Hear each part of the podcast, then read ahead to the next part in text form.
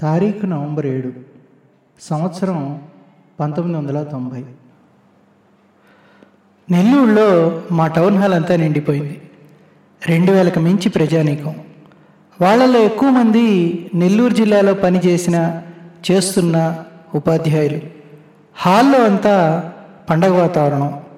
ఇంతమంది ఉపాధ్యాయులు ఒక ప్రజానాయకుడి సన్మానానికి రావడం బహుశా జిల్లా చరిత్రలోనే మొదటిసారి అయిండొచ్చు ఆ రోజు మేమంతా మా రెడ్డి గారు అని ప్రేమగా పిలుచుకునే భక్తవత్సల్ రెడ్డి గారి షష్ఠి పూర్తి మహోత్సవం.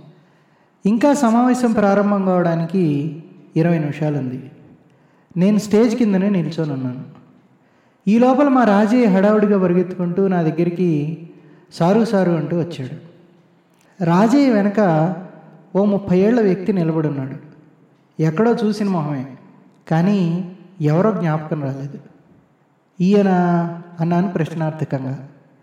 మా రాజయ్య అందుకొని గుర్తుకు రాలేదా మీకు ఇంకా ఈ అబ్బాయి మన రాతల అయ్యారు కొడుకు. నిన్న మా వాళ్ళ పెళ్ళిలో కనబడి మీరు ఎక్కడున్నారని అడుగుతుంటే చెప్పాను ఇక్కడికి వచ్చి కలవచ్చని. అతన్ని కొంచెం పరిశీలనగా చూస్తే అనిపించింది నిజమే. ఇరవై ఏళ్ళ క్రితం చివరిసారి చూశాను అతన్ని. చాలా మారిపోయావు. అమ్మ ఎలా ఉంది? అడిగాను నేను. నాకు చేతులు జోడించి చెప్పాడు అతను. ఇప్పుడు హైదరాబాద్ డిఆర్డిఓలో పనిచేస్తున్నానండి. ఇన్ని రోజులు మిమ్మల్ని కలవడం కుదరలేదు. రాజయ్య సార్ చెప్తే ఇక్కడికి వచ్చాను మిమ్మల్ని కలిసిపోదామని. అమ్మ కూడా అక్కడే నా దగ్గర ఉంది. కంటిన్యూ చేస్తూ చెప్పాడు. మీరు అప్పట్లో మమ్మల్ని ఆదుకున్నది నేను జీవితంలో మర్చిపోలేను అని.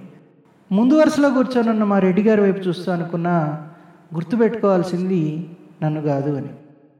దాదాపు ఇరవై ఏళ్ళ క్రితం విషయం. నేను చింతారెడ్డిపాలెం స్కూల్ హెడ్ మాస్టర్గా చేరి అప్పటికో రెండేళ్ళు అయి ఉంటుందేమో. ఓ రోజు మా జీతాలు చెక్ తీసుకుందామని మా పంచాయతీ సమితి ఆఫీస్కి వెళ్ళాను. అక్కడి పెద్ద గుమాస్తా వచ్చి చెప్పాడు ప్రెసిడెంట్ గారు మిమ్మల్ని కలవాలంటున్నారని చెప్పి. ప్రెసిడెంట్ గారంటే మా భక్తవత్సల రెడ్డి గారు ఇందుకూరిపేట పంచాయతీ సమితి ప్రెసిడెంట్. మా స్కూలు ఆ పంచాయతీ సమితి కింద వచ్చే ముప్పై స్కూళ్ళల్లో ఒకటి. మేమేదన్నా పనులుంటే ఆయన్ని గెలవడమే కానీ మమ్మల్ని ఆయన రూమ్లోకి రమ్మని పిలిపించడం చాలా అరుదు. ఏమై ఉంటుందా అని ఆలోచిస్తూనే లోపలికి వెళ్ళాను ఏమయ్యారా ఎట్టుంది మన స్కూలు? అడిగారు ఆయన. అంతా బాగానే ఉంది సార్ చెప్పాను నేను. నువ్వు ఉన్నావుగా ఆడా? అంతా బాగానే ఉంటుందిలే అడగబల్లే అన్నారు ఆయన. విషయానికి వస్తూ చెప్పారు. రేపు మన బడికి ఒక కొత్త అయ్యోరు వస్తాడు నువ్వు జాగ్రత్తగా చూసుకోవాలా? నేనే ఆలోచించి నీ దగ్గర అయితే బాగుంటాడని ఆర్డర్ ఇప్పించా మా అయ్యోరికి. ఆయన రూమ్లోకి తనే పిలవడం ఓ వింత అయితే ఇటా టీచర్ల గురించి జాగ్రత్తలు చెప్పడం ఇంకో వింత. టీచర్లు ట్రాన్స్ఫర్ అయిపోయి కొత్త టీచర్లు జాయిన్ కావడం అనేది చాలా సాధారణమైన విషయం. నేను హెడ్ మాస్టర్గా వచ్చిన ఆరెండేళ్ళలో మా స్టాఫ్ గురించి ఆయన కలగజేసుకోవడం ఇదే మొదటిసారి. ఆ ఆశ్చర్యాన్ని పైకి ప్రకటించకుండా తలూపాను. అట్టానే సార్ అంటూ. చెప్పారు మా రెడ్డి గారు. ఏదన్నా ఆయన గురించి ఇబ్బంది వస్తే నాతో చెప్పు. పరిషత్ ఆఫీస్లో మీటింగ్ పోవాలా అంటూ కుర్చీలోంచి లేస్తూ. పక్క రోజు పొద్దున ఆఫీస్ రూమ్లో కూర్చొని కిటికీలోంచి బయటికి చూస్తుంటే ఓ పన్నెండు పదమూడేళ్ళు ఉంటాయేమో ఓ పిల్లవాడు ఓ యాభై ఏళ్ళ మనిషిని సైకిల్ వెనకాల కూర్చోబెట్టుకొని తోసుకుంటూ మా స్కూల్ ఆవరణలోకి ప్రవేశించాడు. నేను రూమ్లోంచి బయటకు వచ్చాను ఆ పెద్ద ఆయన చిన్నగా సైకిల్ దిగి ఆ పిల్లవాడి దగ్గర ఉన్న చేతికర్ర తన చేతిలోకి తీసుకొని నెమ్మదిగా నడవడం మొదలుపెట్టాడు స్కూల్లోకి. నా దగ్గరికి వచ్చి ఆయన ఏదో చెప్పాలని ప్రయత్నించాడు కానీ మాట స్పష్టంగా రావట్లేదు. ఆయన నోరు ఒక పక్కకి తిరిగిపోయింది. ఎడం చెయ్యి ఎడం కాలు కూడా పూర్తిగా స్వాధీనంలో ఉన్నట్టు లేదు. ఈ లోపల అబ్బాయి అందుకొని అడిగాడు హెడ్ మాస్టర్ గారిని కలవాలి సార్ రూమ్ ఎక్కడ అని. వాళ్ళని నా రూమ్లోకి తీసుకొని వెళ్ళి ఓ పది నిమిషాలు మాట్లాడిన తర్వాత మా లెక్కల టీచర్ రాజయ్య గారిని లోపలికి పిలిపించి ఆయన్ని పరిచయం చేస్తూ చెప్పాను. ఓ కొత్త టీచర్ జాయిన్ అవుతారని చెప్పా కదా నిన్న సమిత ఆఫీస్ నుంచి వచ్చి ఈయనే స్టాఫ్ రూమ్లోకి తీసుకెళ్ళి మిగతా వాళ్ళకి పరిచయం చేయండి అని. ఆ పిల్లవాడు వైపు తిరిగి చెప్పాను. అబ్బయ్య నాయన సంగతి నేను చూసుకుంటాను అని చెప్పి. రోజు నేను ఉదయం దిగబెట్టి సాయంత్రం తీసుకెళ్తా సార్ నాయన్ని అంటూ వెళ్ళిపోయాడు అబ్బాయి. ఆ సాయంత్రం లోపల నాకు అర్థమైంది ఏంటంటే మా రెడ్డి గారు పంపించిన టీచర్కి అసలు మాట స్పష్టత లేదని. ఏది చెప్పాలన్నా రాత సహాయం ఆయనకు అవసరమని. చేతి రాత మాత్రం అద్భుతంగా ఉంది. క్లాస్లో పిల్లకాయలకు పాఠాలు చెప్పే పరిస్థితి మటుకు లేదు. వేరే పనులకు వాడుకోవాల్సిందే. పక్క రోజు నుంచి మా మిగతా టీచర్ల సణుగుళ్ళు మొదలైనవి ఆయన చేర్చుకోవడం గురించి. నేను ఆయన విషయంలో గట్టిగా ఉండడంతో నా వెనక తప్ప ముందుకొచ్చి ఆయన గురించి ఎవరు మాట్లాడేవాళ్ళు కాదు. నేను కూడా ఆయనకి అన్నీ రాత పనులే అప్పచెప్పేవాడిని. చాలా శ్రద్ధగా చేసేవాడు. రెండు నెలల్లోనే అందరి టీచర్లకి కావాల్సిన వాడైపోయాడు. టీచర్లందరికీ అన్ని రాత పనులు చేసి పెట్టడంతో. అదీగాక ఆ టైంలో మా స్కూల్లో ఆఫీస్ అసిస్టెంట్ లేకపోవడంతో అన్ని రిజిస్టర్లు తనే చక్కగా మెయింటైన్ చేసేవాడు. ఇదేగాక ఏ కారణం చేతైనా ఒక క్లాస్లో టీచర్ లేకపోతే తను వెళ్ళి పిల్లలకు సైన్స్ బొమ్మలు వేయడం నేర్పించేవాడు. వినోదము విజ్ఞానము రెండు పిల్లలకి. మా స్టాఫ్ అంతా ఆయన్ని రాతయ్యోర్ అని పిలుచుకునేవాళ్ళు. రోజు నెల్లూరు భక్తవత్సల నగర్ నుంచి స్కూల్కి వచ్చేవాడని తెలిసింది. ఇలా ఓ రెండేళ్ళు జరిగిన తర్వాత దసరా సెలవుల ముందనుకుంటా ఓ నాలుగు రోజులు రాతయ్యోర్ స్కూల్కి రాలేదు. నేను ఒక రోజు ఉదయాన్నే మా రాజయ్య గారిని పిలిచి చెప్పాను వాళ్ళ ఇంటికి వెళ్ళి విషయం కనుక్కురమ్మని సాయంత్రం వెళ్ళి కనుక్కుంటా అన్నాడు ఆయన. అదే రోజు మధ్యాహ్నం నాకెవరో వచ్చి చెప్పారు ఆ ముందు రోజు రాత్రి రాతయ్యారు హఠాత్తుగా గుండెపోటుతో పోయారని. మా వాళ్ళని పిలిచి చెప్పాను సమిత ఆఫీస్కి వెళ్తున్నా అర్జెంటుగా అని. సమిత ఆఫీస్కి వెళ్తే ఏదో పెద్ద ఆఫీసర్ విజిట్కి వచ్చినట్టుంది ఆఫీస్లో జనాలందరూ అటు ఇటు పరిగెడుతున్నారు.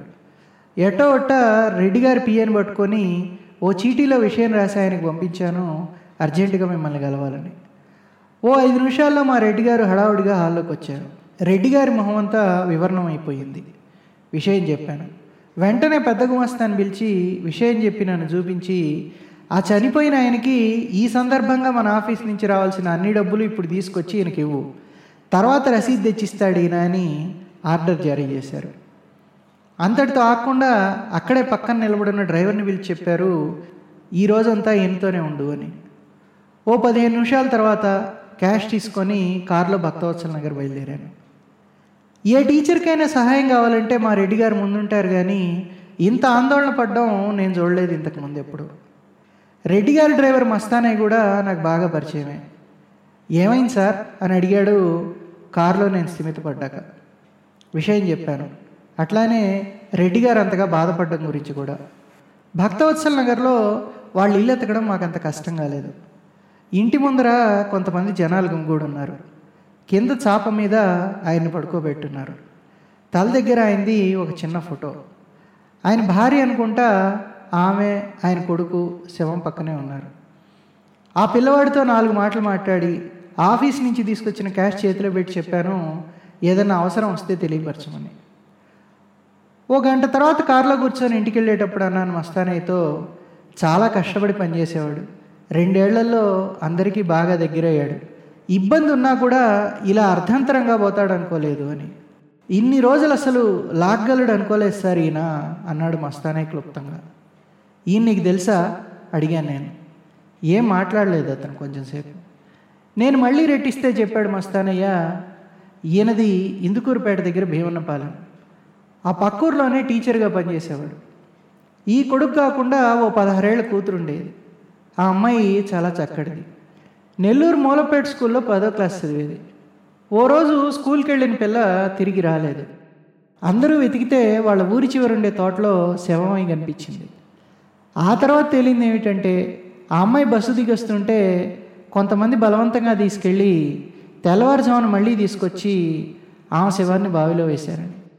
అది తట్టుకోలేక ఈయనకి వెంటనే పక్షవాతం వచ్చి శరీరం స్వాధీనం తప్పితే దాదాపు నెల్లాళ్ళు హాస్పిటల్లో ఉండి కొంత కోలుకున్నాడు నిట్టూర్చి చెప్పాను నేను.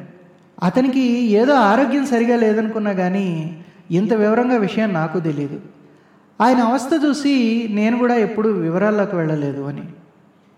అయినా ఇదంతా నీకెట్టా తెలుసు అని అడిగాను అతన్ని. మస్తానయ్య చెప్పాడు. ఆ అమ్మాయి పోయిన విషయం వాళ్ళ ఊరయ్యారుల ద్వారా రెడ్డి గారికి తెలిసింది. అప్పుడు నేను అక్కడే ఉన్నాను. అప్పుడు కూడా తన పేరు బయటకు రాకుండా రెడ్డి గారు చాలా సహాయం చేశారు. డబ్బు సహాయంతో పాటు ఆయన్ని ఇక్కడికి బదిలీ చేయించి అని. నేను అన్నాను వెంటనే రెడ్డి గారే వాళ్ళ కుటుంబానికి సహాయం చేశారని ఆ కుటుంబానికి తెలియాలి. నేను మళ్ళీ ఇంకోసారి వచ్చి ఆయన కొడుక్కి ఈ విషయం చెప్తాను అని. ఆ పని మటుకు చేయబాకండి. పనులు చేయడం తప్ప చెప్పించుకోవడం ఇష్టం ఉండదు సార్కి అన్నాడు మస్తానయ్య. ఓ పది నిమిషాల తర్వాత కారు వెంకటేశ్వర స్వామి గుడి ముందర నుంచి పోతుంటే అన్నాడు మస్తానయ్య అన్ని కష్టాలు కొంతమందికే వస్తాయి. ఈ పెద్ద ఆయన అసలు ఉన్నట్టా లేనట్టా అని గుడివైపు చూస్తూ. చప్పట్ల శబ్దం వినిపించి ఈ లోకానికి తిరిగి వచ్చాను. రెడ్డి గారు స్టేజ్ ఎక్కుతున్నారు.